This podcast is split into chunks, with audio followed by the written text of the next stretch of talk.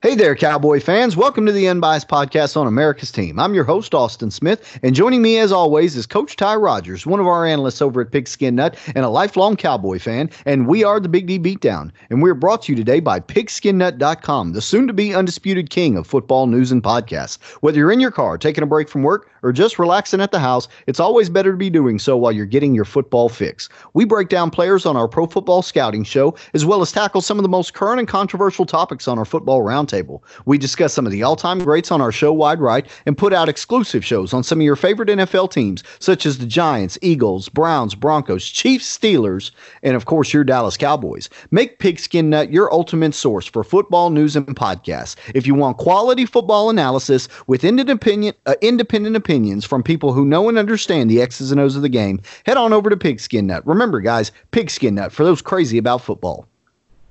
All right, Coach Ty. Uh, Another episode of the Big D Beatdown today, and we are going to be focusing on the coaching change and more importantly, some of the players that could benefit and also be hurt by the coaching change because obviously we are going to see uh, some scheme changes, especially along that def- on the defensive side of the ball. Going to be some, uh, you know, some def- some technique changes on the defensive front uh, there's going to be a lot of guys that fit the old scheme that may not fit the new one. There may be some guys that were having trouble fitting the old scheme that may be falling into place in this new one. Uh, it's going to be very, very interesting to see some of the players that uh, that that that fit what Mike McCarthy and Kellen Moore and Mike Nolan want to do on you know w- with their particular units it's going to be very, very interesting to see some of these younger players that we have continue to develop and how many of them fit. Coach Ty, I'm going to go ahead and start with you, sir. Um, and let's start on the offensive side of the ball. Like I say, guys, Kellen Moore is back.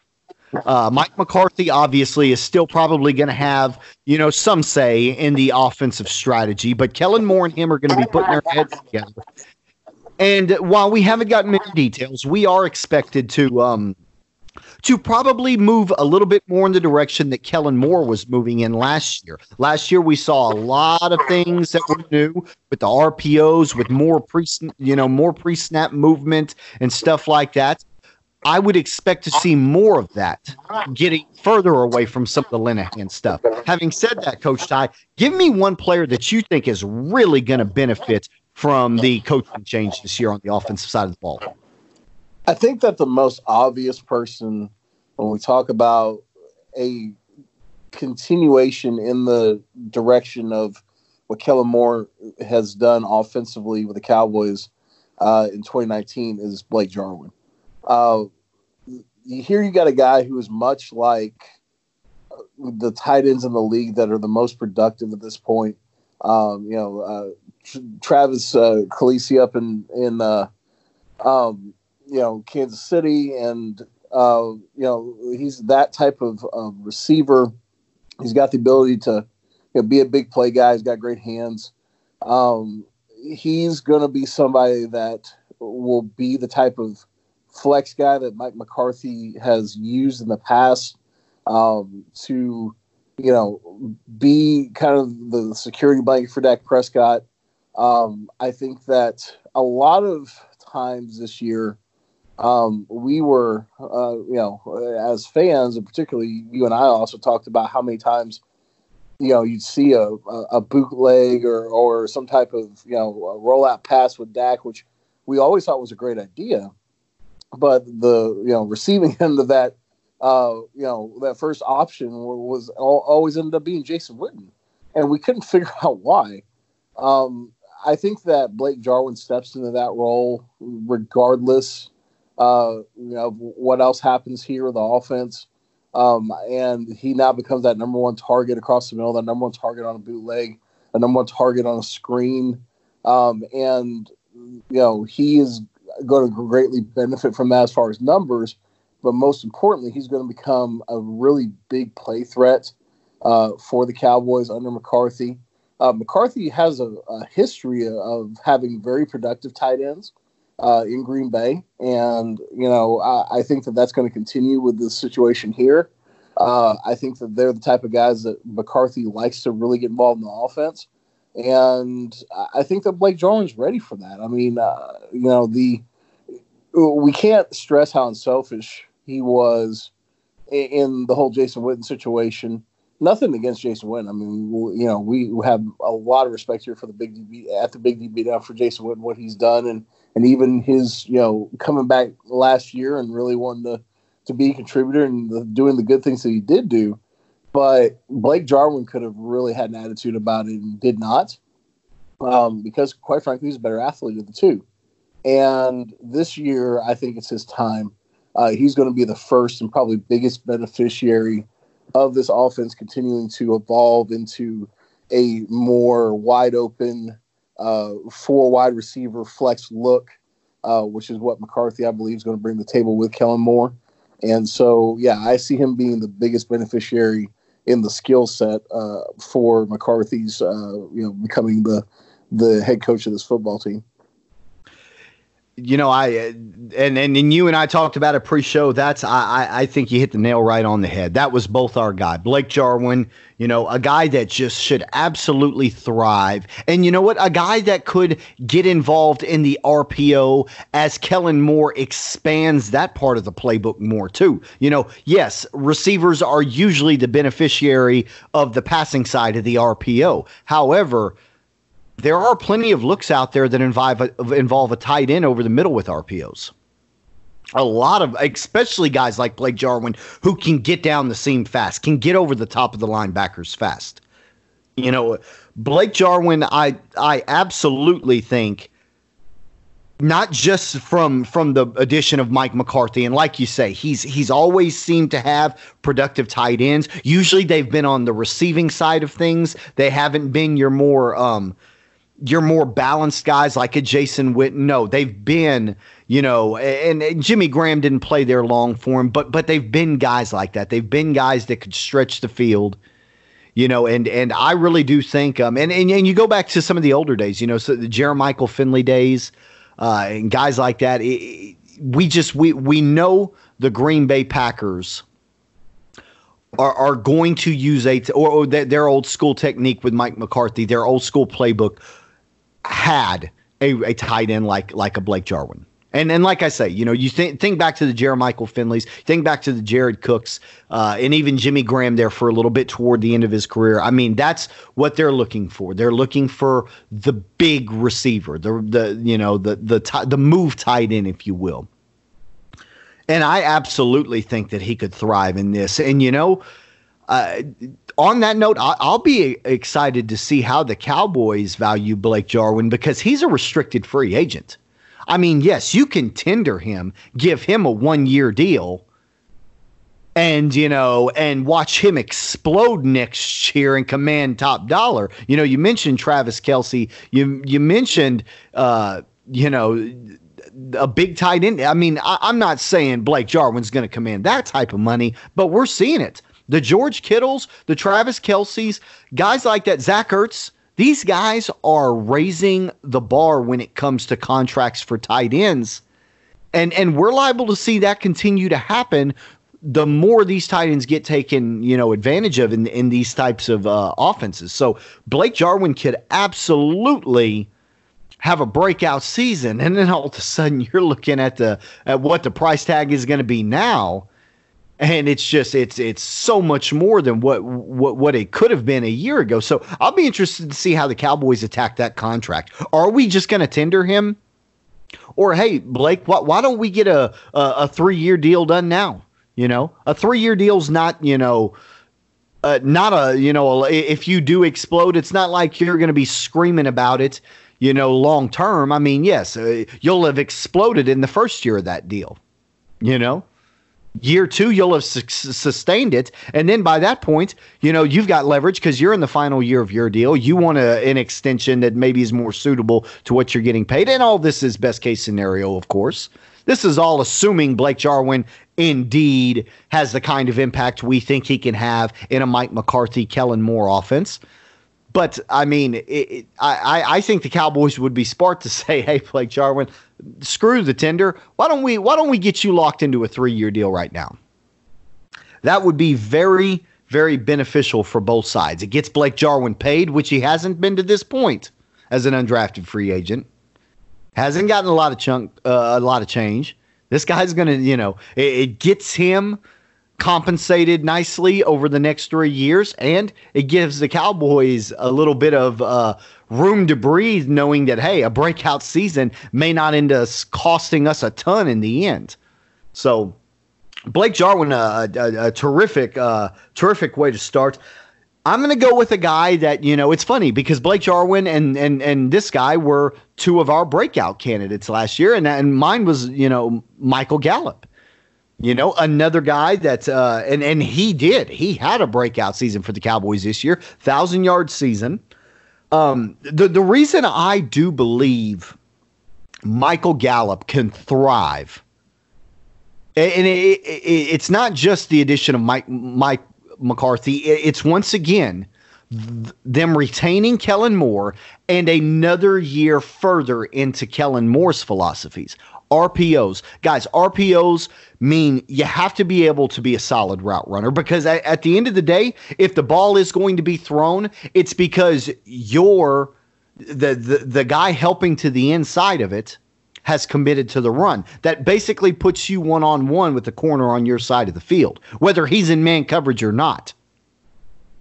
So in that particular situation, You've got to have a guy that can really get open in his routes that a quarterback can trust. Because the second he pulls that ball out of the running back's stomach, he uh, there, there's no ifs ands or buts about it. It's going into the air in your direction. There's not more than one or two receivers in the progression in this particular situation. You can't turn and try and fire to somebody else. By that time, offensive linemen are down the field. They didn't know you didn't hand the ball off.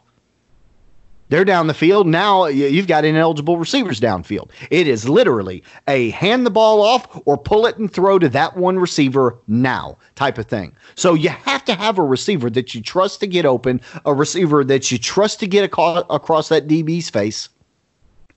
And that is something Michael Gallup has proven he can do even going back to his rookie season when we didn't do much RPO stuff you know, in breaking routes, Michael Gallup has proven that yes, that is something I'm extremely reliable at getting across that DB's face.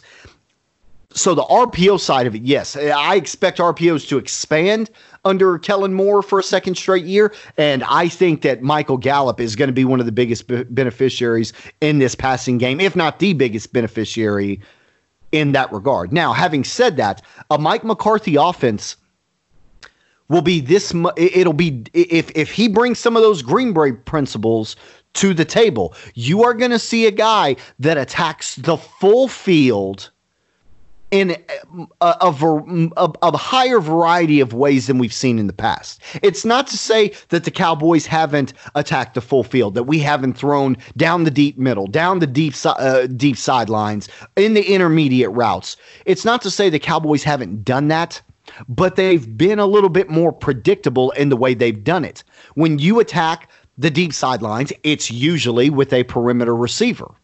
When you attack the deep middle of the field, it's usually with it's usually been with some form of motion with a deep receiver. It hasn't necessarily always been that much with the tight end. Jason Witten was, you know, was not always a guy that you sent down the middle of the field a ton. Yes, we did it on occasion.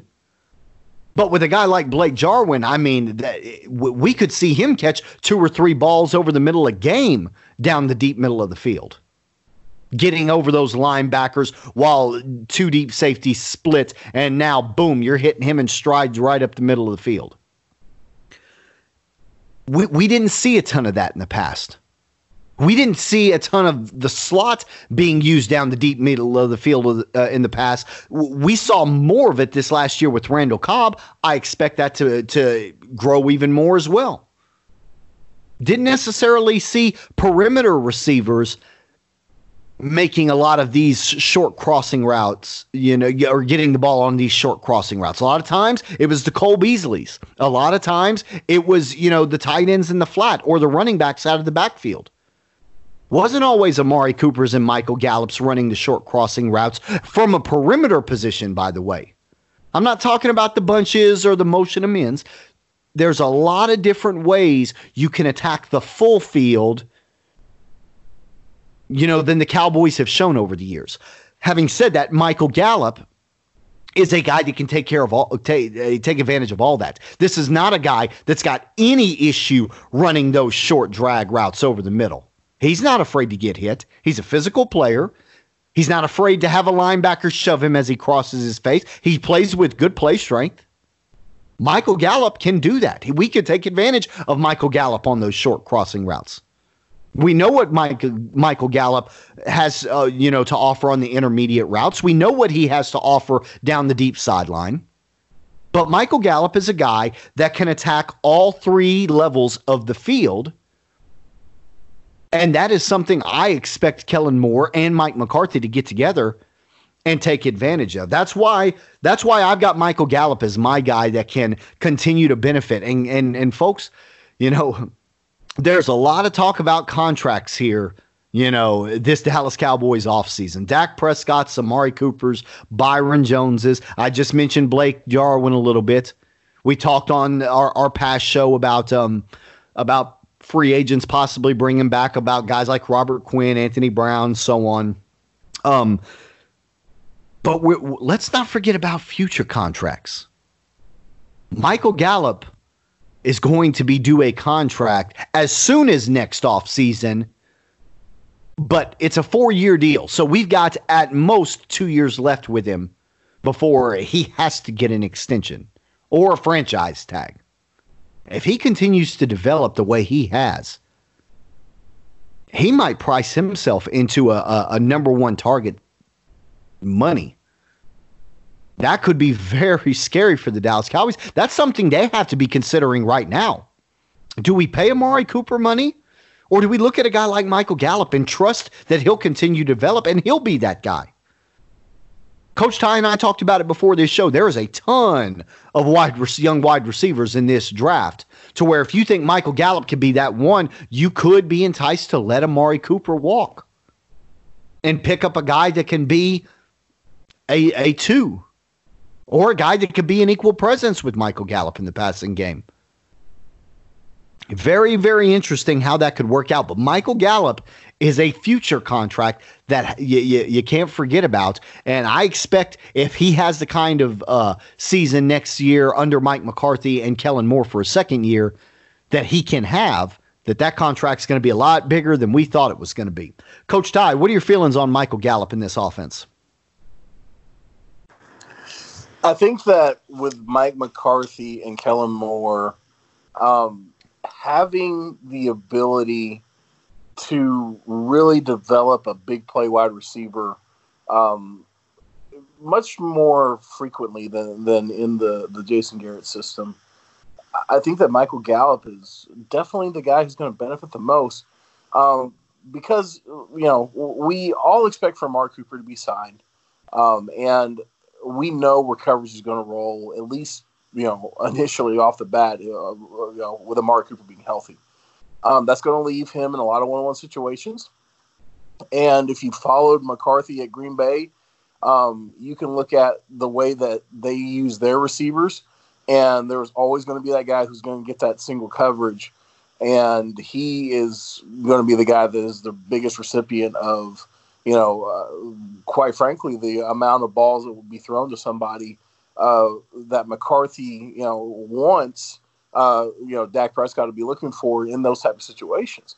Um, you know, the Green Bay offense with Aaron Rodgers was a big play offense. You know, a lot of people think West Coast and they think, you know, uh, that, you know, McCarthy was, you know, kind of a dink and dunk type coach. But if you look at the amount of big plays within that system, uh, you know, that was definitely uh, one of the bigger parts of what McCarthy does. And with Kellen Moore and being even more comfortable with Michael Gallup in that role, uh, for you know now a really a third year.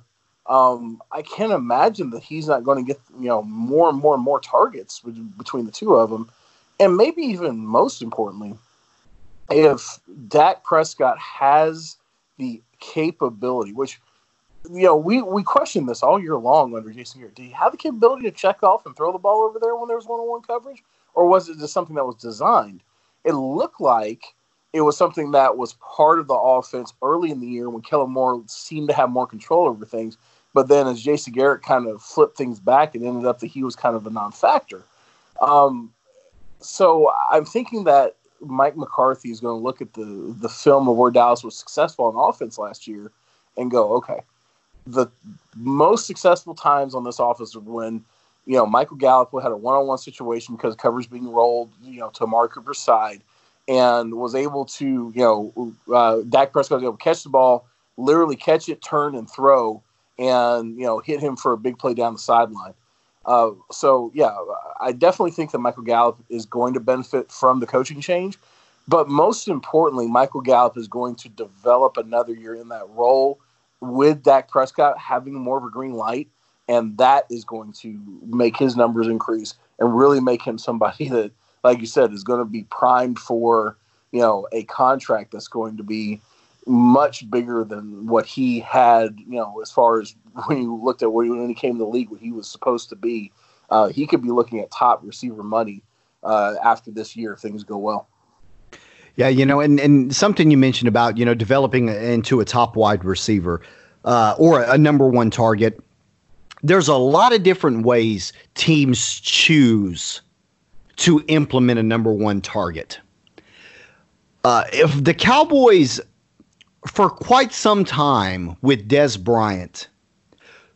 Dez Bryant was implemented as a number one target with a quantity with, with his quantity in in in in targets.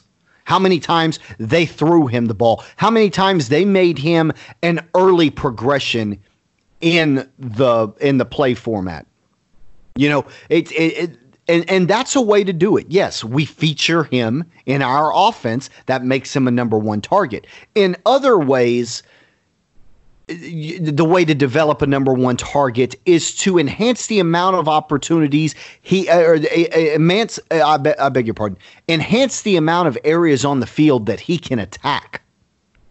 That's what we're likely to see in this. You know, the Green Bay Packers in the past have not force fed Jordy Nelson, Randall Cobb, Davante Adams, guys like that. Go back to the Greg Jennings and Donald Driver days and stuff like that. They have not force fed the ball to anybody. They have continued to incorporate them in a multitude of ways, attacking all different levels of the field. That is how they've developed their number one receivers. That is what I could see them doing with Michael Gallup because of his skill set. They could do it with Amari Cooper too, by the way. I'm not saying they can't. I just expect Michael Gallup, you know, because he's still young, he's still growing, he's still developing at the NFL level. I expect that him to be the one that that really could benefit from a team that wants to develop a receiver in that way. Not with force feeding in targets, but with moving him all over the field, asking him to run as many different routes as he can and succeed in them, giving him that many more opportunities to, to have successes on all three levels of the field. We're going to go ahead and take a break now. When we come back, we're going to get into some of the offensive players that we think will not necessarily benefit from a Mike McCarthy offense or a Kellen Moore offense at that. We'll do all that when we get back here on the Big D Beatdown.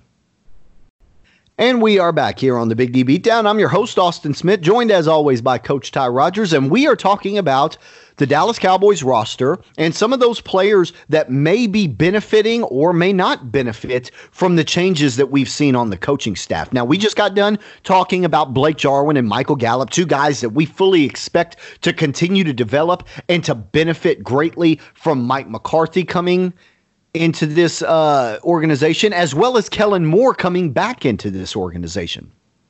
Now let's talk about some of the guys that uh, that we think won't necessarily benefit from the change of the coaching staff, and I'm I, not just necessarily with Mike McCarthy's addition or Kellen Moore's return, but we're also talking about the you know Joe Philbin as the offensive line coach, Adam Henry as a receiver coach, Lunda Wells as the new tight ends coach as well as Skip Peete returning to this team as a running backs coach. It, it, it could be a variety of reasons that a guy maybe just doesn't have the same success with a new position coach or a new offensive coordinator or a new play caller based on what they had, you know, in the past. Coach Ty, I'm going to swing it your way. Give me a guy that you really think, uh, you know, that, that maybe you know is is probably going to see maybe a downtick in their progression or development, or better yet, just flat out, you know, isn't necessarily going to fit what what this team's going to be doing moving forward on the offensive side of the football. Well, this is going to shock a lot of people, and you and I talked about this pre-show, and you know the.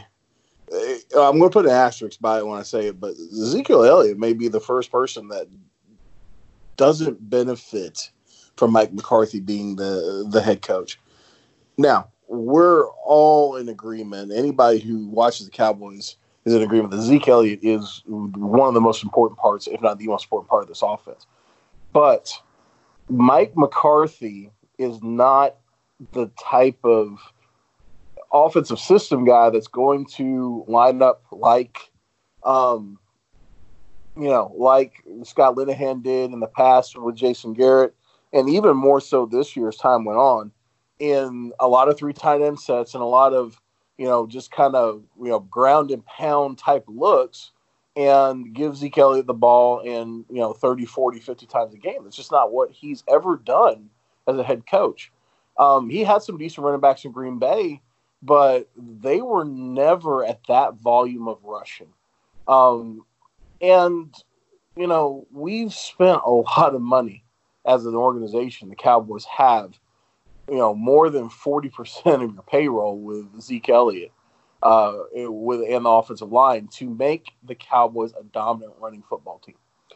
But that does not mean that every carry and every number has to necessarily go into Zeke Elliott's hands.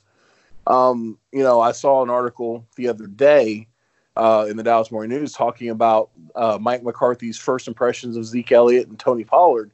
And his comments on that situation was that Tony Pollard needs to get the ball more. Um, you know, when he comes down to brass tacks, that's what he said. That he loves Zeke. Zeke is definitely going to be fed, but Tony Pollard needs to be a bigger part of this offense. Um, generally, with what Green Bay has done and looking at what Mike McCarthy's done in the past, that means more two back sets with them together. It means that Zeke Elliott plays more of a decoy, and that Tony Pollard probably gets a lot more uh, jet sweeps, screens, those type of things. And that's going to take away from some of the numbers that Zeke Elliott has had in the past. He may not be the rushing champion or threatening to be the rushing champion every single year if the pattern holds with Mike McCarthy as a, as the offensive and we're not saying the offensive coordinator, but the offensive uh, you know head coach. Uh, that's something that may change. Now, does that mean that Zeke Elliott is not going to get the football? Absolutely not because again, the Cowboys have spent over 40% of their payroll to make sure that when he does get the football, that he is uh, running behind one of the best offensive lines, if not the best offensive line in football, and that when they need to do so, that they can run the football, run the clock out, and defeat an opponent. But there's not going to be that run first mentality that Scott Linehan had and there certainly isn't going to be the default. We're not we're struggling, so let's go into a three tight end set and pound the ball until we get better. Mike McCarthy's never shown that as a head coach, and that may mean that Zeke Elliott is no longer that guy who's going to get 35, 40 carries a game all the time. And he's certainly not going to be the default answer when the Cowboys are struggling, according to the patterns that we've seen. Now, I'm sure that you know the personnel staff here is going to have a lot to say about that. But Mike McCarthy is also supposed to have a lot of uh, say in what happens with the personnel on this team going forward. So we'll see how that goes. But he might be somebody who really is going to see a difference in the way that he's used, not necessarily negatively, but differently than what we've seen here with Jason Garrett. Yeah, and, and like you said, Coach Ty, you and I talked about this pre-show, and and this was the overwhelming guy that we thought could benefit that, that could take a step backwards based on the Mike McCarthy uh, hire and Kellen Moore, like I said, getting into Kellen Moore's playbook for a second year, getting further into it and his offensive philosophy. First and foremost, this Mike McCarthy, I, I, and and I, am saying this off the top of my head. Ha, I, I am almost 100% certain Mike McCarthy has never had a rushing champ in his time in Green Bay. And and you know what? Uh, somebody may be able to to point out a, uh, maybe a year that I haven't remember. I can't remember. Say no, no, wait, Austin. There, there was a year. If that's the case, then you know, then right now this is just coming off the top of my head. However, I've never remembered a Green Bay running back in Mike McCarthy's time that even pushed for a rushing title. That's a step backwards cowboys fans whether you know whether yes it's it's not a huge step backwards but the idea that zeke elliott's days of entering the season as a favorite to lead the league in rushing the idea that that could be gone hey that's a step back that's something Zeke Elliott's never seen since he's been in the NFL. Ever since he stepped foot in the NFL, he's been one of the favorites to lead the league in rushing. Did it as a rookie convincingly as a rookie. Led the league in his second year in yards per game. If not for that six game uh, suspension, he is the lead. He, he most likely is the leading rusher in the NFL. If he continued to average what he'd been averaging for 10 games, there's no doubt about it. He was. Third year, leading rusher in the NFL. This last year, top five. I mean, it's uh, Zeke Elliott has always been part of the, you know, the the rushing title conversation. If he's no longer a part of that, it is a step backwards. Something else you mentioned, Coach Ty, that uh, that Cowboys are going to have to to remember that you know it, it may not necessarily be that Zeke's not getting the carries when things are going good. But here's the thing, guys. Think about the few times a year, and it didn't happen often, but there always seemed to be a couple of times a year where Cowboys fans just were on fire because, man, we gave up on Zeke Elliott too early. Guys, that may become common practice for the Dallas Cowboys. Think about that. Think about the possibility of a, a first half in which Zeke touches the ball 10 times maybe only has 20 or 30 yards, and they're done with it. Guys, hey, we're not going to continue to, to beat a dead horse. We are not going to stick with the run over and over and over until finally it works. But what's the old uh, the old adage? Just like Novocaine, give it give it time, it always works. Uh, guys, that may no longer be the case in Dallas. We may not see that pound them in the first quarter, pound them in the second quarter, pound them in the third quarter, and then finally those big chunks start coming. That may not be the case. A lack of success in the running game in quarters one and two could lead to us abandoning it, abandoning it in quarters three and four. We haven't seen that much. We have seen it, just not a bunch. That could be the new game plan moving forward. Like you said, that interview about him mentioning both Tony Pollard and Ezekiel Elliott. Zeke Elliott's receptions have just gone up and up and up every year. He's been involved more and more and more in the passing game. That there is a very strong chance that that goes bye bye. I you know the obviously Jason Garrett and this this past staff's you know uh, constant you know, effort to continue to get the ball in Zeke Elliott's hands, continue to get in his hands. You know, we we griped about it all year, Coach Ty. Why in the world isn't Tony Pollard touching the football more in some of these more creative situations? Jet sweeps, screens, you know, perimeter runs, things like that. You saw flashes of what this guy can do when he gets in the open field. There's no doubt about it. Tony Pollard is a talented football player when the ball is in his hands. And there's a lot of different ways you can get the ball in his hands. Jason Garrett's tenure saw a lot of talk and very little action when it came to that gadget back getting involved. Gosh, I can't remember how many years Lance Dunbar, guys, we're going to get him involved in the pass. We want to get him five to 10 touches in the uh, game. And we would see games go by, sometimes a month go by, without Lance Dunbar hardly getting a touch.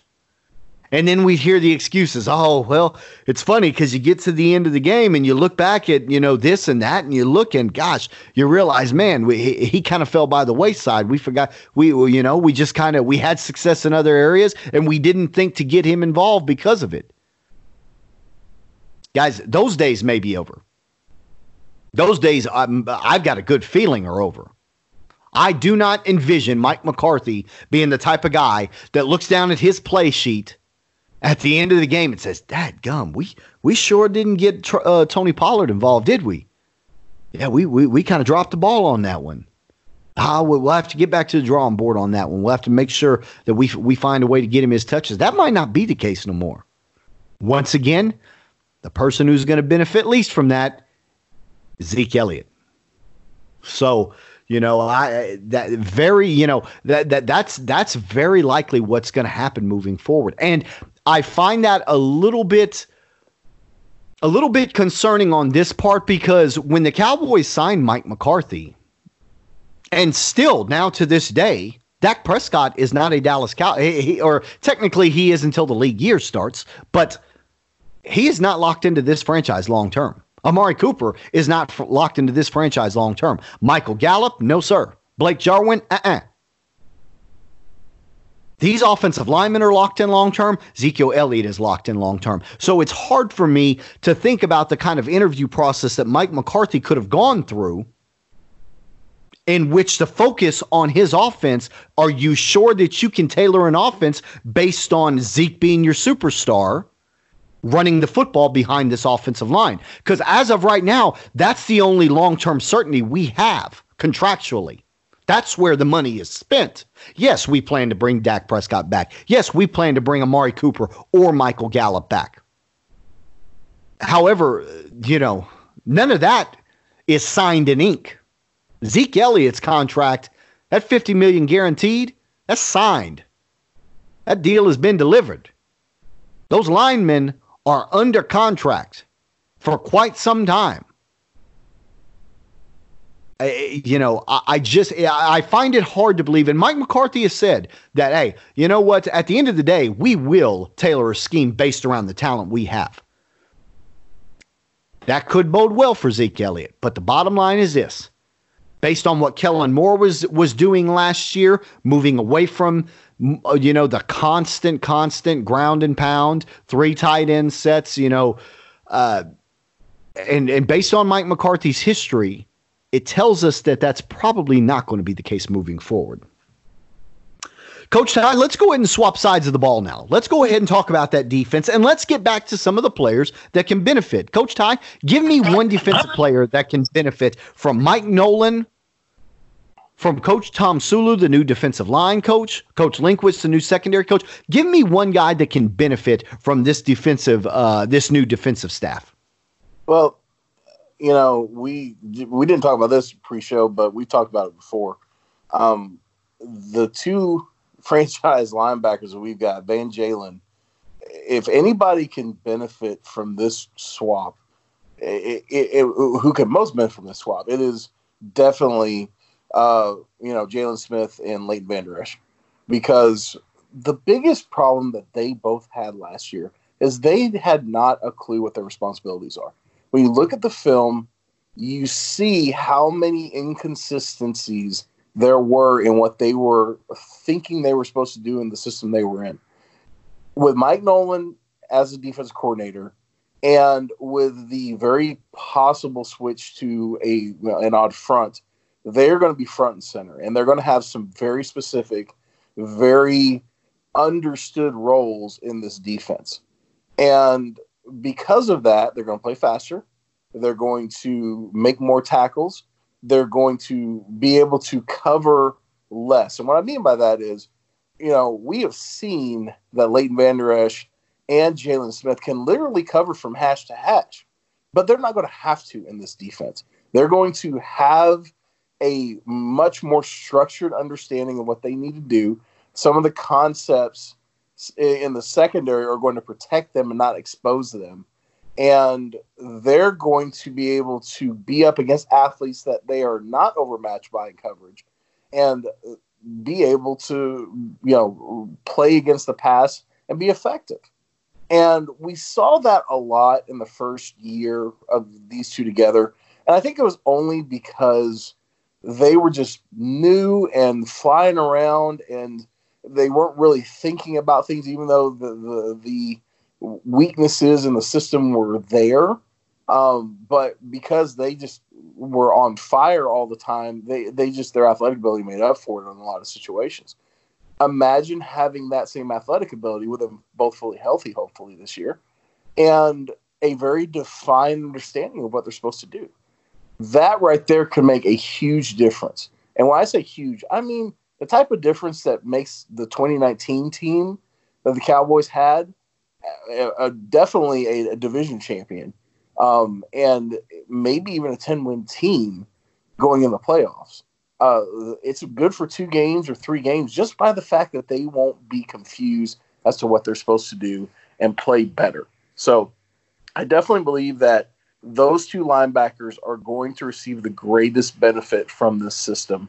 And hopefully it shows up very quickly uh, in the regular season. Um, you know, hopefully, first of all, Leighton Vander Esch is healthy. But under that tutelage with, with Mike Nolan as the DC, they really are going to end up being uh, having a chance to be the top linebackers in the division again. Yeah, and, and, and you know, I, I can spit off you know spit out the names that, that Mike Nolan has has has had his hands on. I mean, the Ray Lewis's, the Bart Scotts, Patrick Willis's, NaVorro Bowman's, uh, just a a lot of talented linebackers that could that that have Mike Nolan to thank for for some of their best seasons. But the name I just I keep coming back to, guys, Demario Davis. And for, you know, the average fan out there, probably not going to know much about Demario Davis. I'll just fill you in on a little bit. He's never made a Pro Bowl before. He's been a middle of the and and and and I you know maybe this is a little insulting, you know, to to his career, but never been more than probably a middle of the road linebacker until Mike Nolan comes to town, comes to New Orleans last year, and suddenly he is first team all pro. Just like that. Guys, uh, I can't say enough about what Mike Nolan is going to bring to Jaylon Smith and Leighton Vander Esch's world. And not just them, but the scheme itself. Getting those big boys in front of him. You know, a lot of times in the in the Tampa 2 scheme, guys like Jaylon Smith and Leighton Vander Esch running free, being able to pursue cleanly to the football, is based on the guys in front of them getting penetration.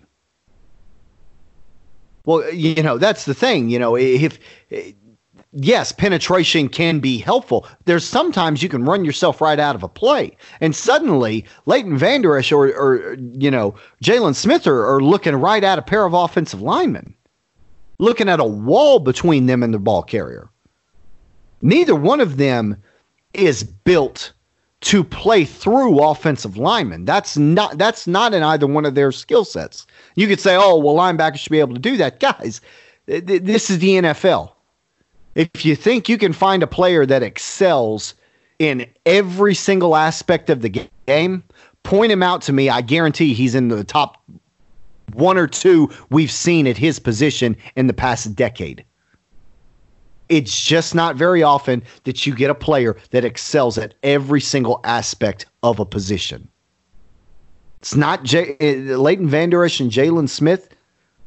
You know, r- running through offensive linemen, taking on blocks and getting off them quickly. That's just not something that fits their skill set. And that's something that happens quite a bit based on guys getting penetration, running themselves out of the play, or just flat out not being able to make the play in the backfield and suddenly your linebackers are, are dealing with a, a center or a guard in their face.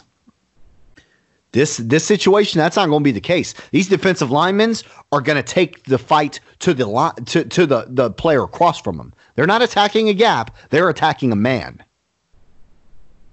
So that's that's going to be a change, and they're going to be bigger guys in this system ahead in front of them. So once again, Jaylon Smith, Leighton Vander Esch should. I, you know, we we didn't talk about this, but you're right. We've talked about this in the past a number of times. Uh, Very good choice there, Coach Ty. When we come back, I'm going to get into a few of my choices, and we'll touch on a few that maybe we haven't mentioned uh, yet. Uh, I, I, since Coach Ty took a duo, I'm going to take a duo too, and I'll do that when we get back here on the Big D Beatdown. And we are back here on the Big D Beatdown. I'm your host, Austin Smith, joined as always by Coach Ty Rogers, and we are talking about the coaching change and as well as the rosters. Who are some of the players that are going to benefit by the coaching change? Who are some of the players that are going to probably take a step back thanks to the coaching change? And right now, we're on the defensive side of the football and we are talking about some guys that benefit. And Coach Ty, I'm going to jump out on a familiar branch. One that I've fallen from once for Jourdan Lewis and twice for Chido Awuzie. You would think I learned, but no. No, that's not going to be the case here, guys. Jourdan Lewis and Chido Awuzie could certainly benefit from a new defensive scheme. First off, and you and I talked about it last time in the last show. Uh, Coach Lindquist, uh, first and foremost, we got to teach Chidobe Awuzie to have better awareness. We've got to get him turning his head and locating the football. You do that, and sir, you have earned yourself a home in Dallas. That's just it's just that simple. This is a guy that has exceptional athleticism, good size for the position. When he sees it, he's a completely different player. Problem is, he doesn't see it very well. I would expect Coach Lindquist to come in and he, he, he, immediately try and change up some of the techniques that might help a guy like Chidobe Awuzie do that better. Because Kris Richard didn't seem all that interested in Chidobe Awuzie turning his head. Um, Jourdan Lewis, the other guy I mentioned, you know what? Guess what? That defensive, the, the, the defensive back room that's had the Six Flags sign on the door that says you must be this tall to play on the perimeter Guess what? That sucker's getting torn down.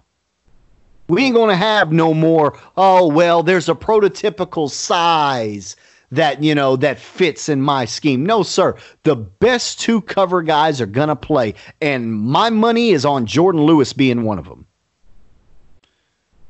I've always believed Jourdan Lewis had a very good ability to cover, very good short area quickness. A guy that the you know the time between his eyes seeing it and his feet putting it into motion is very quick. Jourdan Lewis is a guy that could absolutely benefit from a coaching change. And you know what? I'm not sure it matters who they're bringing in to make that happen, just as long as this scheme that we tried with Kris Richard and did get results from certain players Jourdan Lewis was just the one that always sin- seemed to get the raw end of the deal of that coaching swap. Well, now we've got a new one, and I expect Jourdan Lewis to to. I mean, if we're being honest, if we're talking about the best two cover guys starting next year, whether Byron Jones is here or not, I expect Jourdan Lewis to be one of the two starters. You and I talked about it as well, Coach Ty, about um, going back to some of uh, Mike McCarthy's preferences at Green Bay, I know he's an offensive guy. He's also the head coach. His preferences carry weight. One of the preferences that we saw in Mike McCarthy's time in Green Bay was the preference uh, when, when he did go into his nickel, when he went into a 4 2 5, what kind of skill set that fifth player had. It's funny because we hear people talk about the 4 2 5 all the time and it's like, well, but that, that, that's such a broad generalization when you're talking about a defense. That fifth defensive back can be completely different based on who the defensive co- the coordinator is. It could be a short, shorter slot player like an Orlando Scandro, Scandrick or a Jourdan Lewis. It could be a third safety like a Jeff Heath who doubles down as a third linebacker in the situation, eh, which which happens a lot nowadays. You look at what New England does. Look at what Brian Flores is is putting in in, in Miami. We saw it a couple of years ago with the the Chargers ran a lot of four two five with a third safety, especially when they took on uh, Baltimore in the playoffs knowing that Baltimore was going to put multiple tight ends in the game, but move them around, spread them out. And then once the change happens, we were going to start motioning those guys in and start running it. Guys, that happens more and more in the NFL. Pre snap movement is one of the hotter trends right now in order to go from a passing formation to a running formation and vice versa. Flexible tight ends are a big part of, of why that's hitting right now in the NFL. Because of that, a safety with a Jeff Heath skill set, and I'm not talking about Jeff Heath verbatim. I know Cowboy fans right now are probably cursing me right now. I'm just talking about the skill set Jeff Heath has, where yes, he can be a, a, a, safety, but he can also help in the running game as a third linebacker. He basically is an undersized third linebacker. Could be that skills, you know, that that could be the fifth uh, defensive back in a four-two-five. In Mike McCarthy's past in Green Bay, that fifth player was Charles Woodson. Now, having said that, Charles Woodson was a starter, but you know he was not the fifth defensive back being brought onto the field. However, he was the versatile skill set that they chose to bring in, a guy with a cornerback background but a little bit more physical to be able to help against the run, to be able to come on blitzes, to be involved in the blitz, to be able to line up on a tight end or a nick or, or, or a slot receiver. They liked that as the fifth uh, defensive back skill set. Well, guess what? Chido Awuzie fits that pretty well. Matter of fact, coming out of Colorado, that's the skill set I think many people thought he fit best. People said, oh, well, technically he could move to a strong safety position.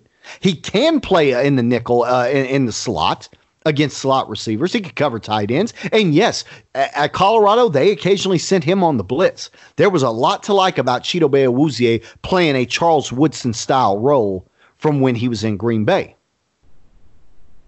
Could benefit Chido Awuzie or uh, Chidobe immensely if that is what we choose to move forward with. Not exactly sure if that's going to be the case. I'm sure, you know, Coach Lindquist and Al Harris are going to have the, be putting their minds together, going to be getting with Mike Nolan on, hey, uh, you know, w- what do you want to do in those particular situations? That could very well benefit Chido Awuzie, though. I truly believe that. And yes, that puts me on a familiar branch, out on that limb. But you know what? I, it's a, it, is very possible when you're as talented, as physically gifted as Chido Awuzie is, there's always hope that things can get turned around with just a tweak, just a, a new presence, a change, anything that could get it turned around. Guys, I felt the same way about Morris Claiborne. Hey, guys, maybe this is, you know, all it needs is that one year where he's healthy. All he needs is a change of scenery, a less toxic environment for him individually before he so he can finally live up to that potential. Guys, it, you know, it happens. There just aren't very many athletes out there that can match the way the, the, the type of athlete that Chido Awuzie is. I'd love to see that happen. Coach Ty, what are your thoughts on Jourdan Lewis and Chido Awuzie?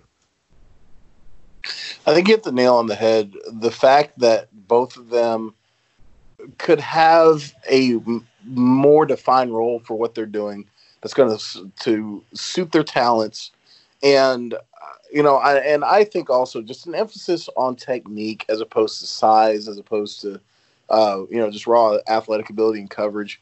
Um, i think that that's going to benefit both of them i think they both got an opportunity to start and make an impact um, in this defense. And i think that both of them could be very uh, could could see a great benefit uh, from this coaching change because it gives them a fresh start with some confidence uh, that has nothing to do with their size or whether or not uh, you know they happen to be have all the measurables that they need in order to play a position.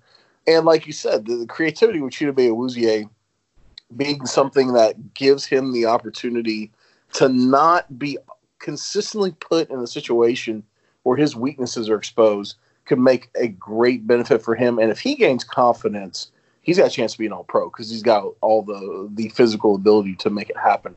Uh, I definitely think it's going to be a, a, much better situation for them.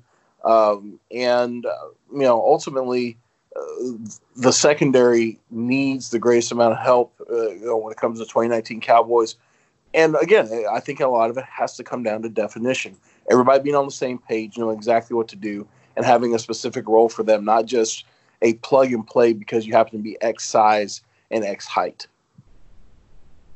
I, I can't help but think back to uh, to the movie Forrest Gump. You know, he's playing football at Alabama, and you know, very simple. And he they tell him to run, he runs, and he don't stop running. And eventually, somebody was smart enough to give those fans in the end zone a big sign that said "Stop." That way, he wouldn't just take off down the down the hall all the way to the locker room. At what uh, you know. Cowboys Nation, are we not coordinated enough to get people in the corner of each end zone with a big, big sign that you can put up the second that ball goes in the air that says, turn your head? I mean, come on now. Our Dallas Cowboys fan base, we've got to get a little bit more coordinated on that because that could help immensely. Chidobe, hey, bud, run side by side with him. Look right here. When the sign goes up, turn your head and find the football. We'll do it for you. Heck. We'll let you know when to turn your head, buddy. Forrest Gump signs. That's what we need for Chidobe Awuzie. no, uh, I, I, I truly do hope. I truly do hope that I'm right about this because cornerback is such a difficult position to hit on.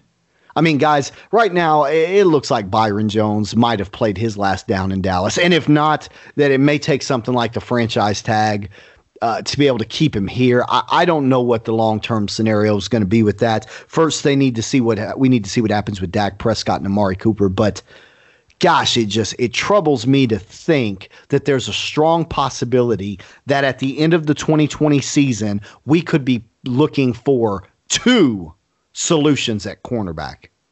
That's that's very troubling because, like I say, it is just not an easy position to hit on. It's it's such a demanding position that requires so many different skill sets. And like i say nobody's got all of them you have to find the guys that have the right combination of the right set of skills that can work for you. Such a difficult position to hit on. Coach ty we're going to swap sides now sticking with the defense but this time i want i want you to give me the name of a player that that you really think uh, might be hurt by this coaching change well, it, we talked about this pre-show, and uh, whether or not I guess he's hurt is not necessarily the the uh, the measurement as much as whether or not he is any at this point anywhere close to uh, being in a place where he can earn a role on this team. That's going to be Trysten Hill. Um, Trysten Hill was brought in by Rod Marinelli to develop into the type of defensive tackles he likes uh, which are basically defensive ends that you put down as a defensive tackle uh, that are going to be penetrators. They're going to be guys who are going to, you know, basically try to do everything they can to get up the field and make tackles. Well, number one, he didn't develop into that at least effectively this year. Number two, he didn't play a ton uh, on, you know, uh, uh play a ton of, of football because of his disciplinary issues. And number three, he just doesn't fit the Mike McCarthy idea, the Mike McCarthy scheme. Um, he's not a two gap guy. He has shown no ability to play those positions. And I just think that that probably spells the end of him in Dallas. Uh, I don't know how that's going to happen either. Um, you know, it would be great to kind of package him up with a couple other people and, and make a draft day move to move up the board.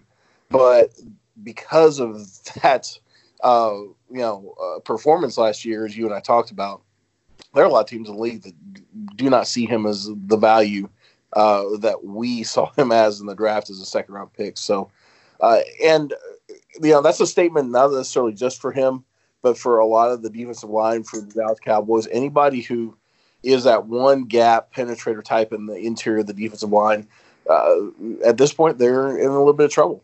And uh, you know we'll see how that ends up, or if it's something that is modified uh, by Mike Nolan, but uh, the Rod Marinelli idea of like some one gap penetration is just over here, particularly in the interior of the defensive line.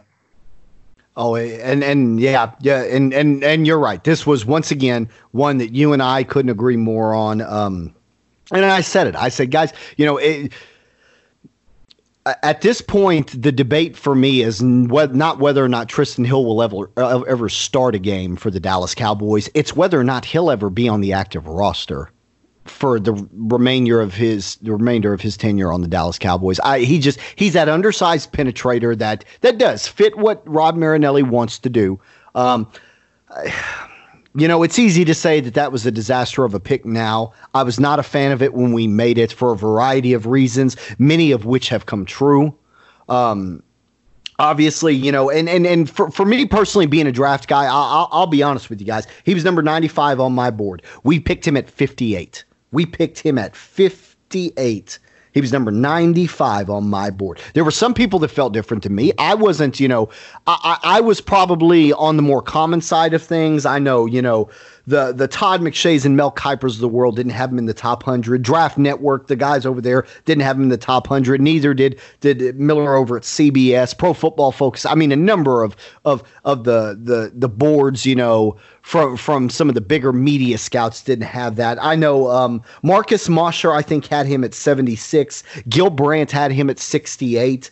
Um, I think maybe Daniel Jeremiah might have had him at 67. I know Dane Brugler, me and him talked about this. I think he had him in the 70s. I'm almost sure it was the earlier part of the 70s. Uh, didn't ever actually pinpoint that which where, he had him. But the bottom line is, it was a reach at 58. There, there's, there's no matter what board you look at, there was a, it was a reach.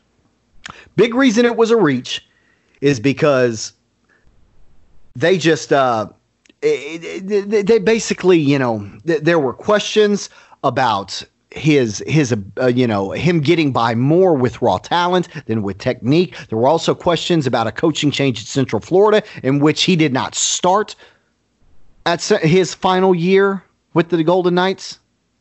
You know, didn't get along with coaches necessarily. Maybe the work ethic wasn't there. We saw some of those things come to light.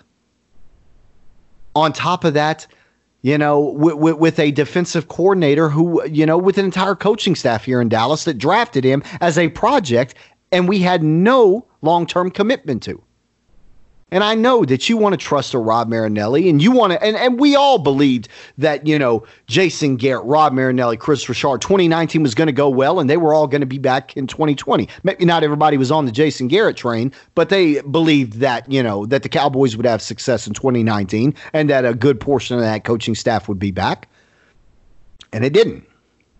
The bottom line is, you know, now we've got a player that does not fit our system. We are not getting that second round pick back for him, not in a trade, not in nothing. I mean, eh, eh, you know, because some of the things that we worried about have come to fruition. They came true that first year. Got in some trouble, showing up late. Him and Antwaun Woods. He didn't dress again, you know, for that. Uh, couldn't get on the field because he was, you know, very, very raw he has been a player that had always gotten by on his physical capabilities. So, you know, Trysten Hill, absolutely, you know, it's, and, and Antwaun Woods is probably another one. Woods may have a little better opportunity if if they do tender him an offer to uh, to to stick around, but but that'll be an interesting one. One guy I want to go ahead and note um, because I don't give him enough love before we wrap this show up.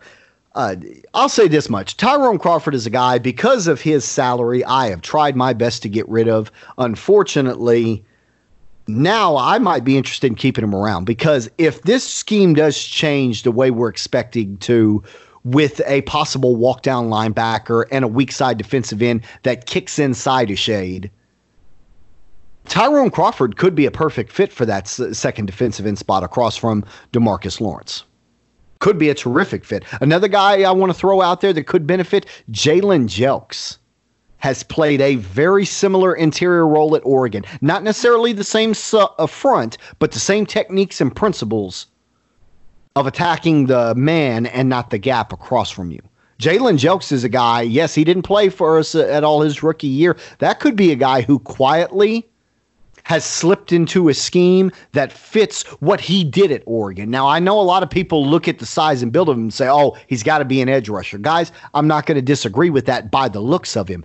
But the, ta- the skills and techniques that he had coming into the NFL were not that of an edge rusher. It was more that of a five technique in a 3 4 scheme, which is what he played a lot at Oregon. And yes, he rushed the edge sometimes in nickel, also rushed from the interior a lot of times in the nickel his skill set could be a surprising, a, a, very surprising factor coming into training camp if he is indeed healthy. So Jalen Jelk's another one uh, that could possibly benefit.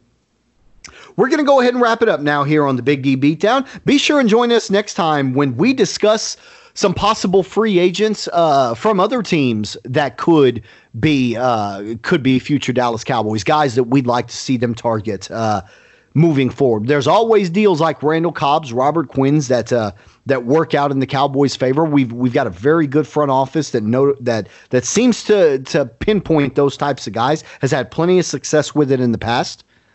We'll talk about those types of players next time on the B- Big D Beatdown. And don't forget to visit us over at pigskinnut.com where you can find everything that we do on the Dallas Cowboys, whether it's our articles or our podcasts.